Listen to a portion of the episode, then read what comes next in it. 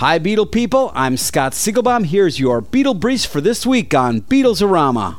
The remote Scottish peninsula that housed Paul McCartney's High Park farmhouse is for sale. Wings fans may know it as the Mull of Kintyre, immortalized in Paul's 1977 hit song.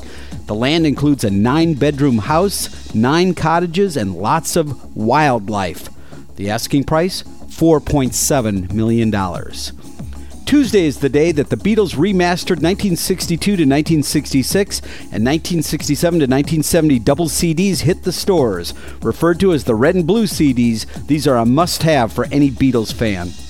Rare Beatle photos from the summer of 1968 will be published in a new book due out in November. The limited edition book, entitled Mad Day Out, will be signed and numbered and include a never before seen print.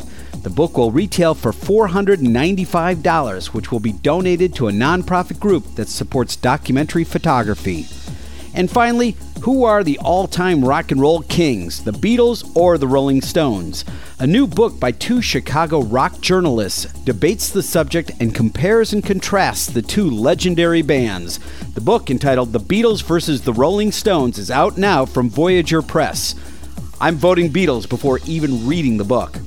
Check out rare Beatles signed artwork as well as famous Beatle photographs and animation at rockartshow.com.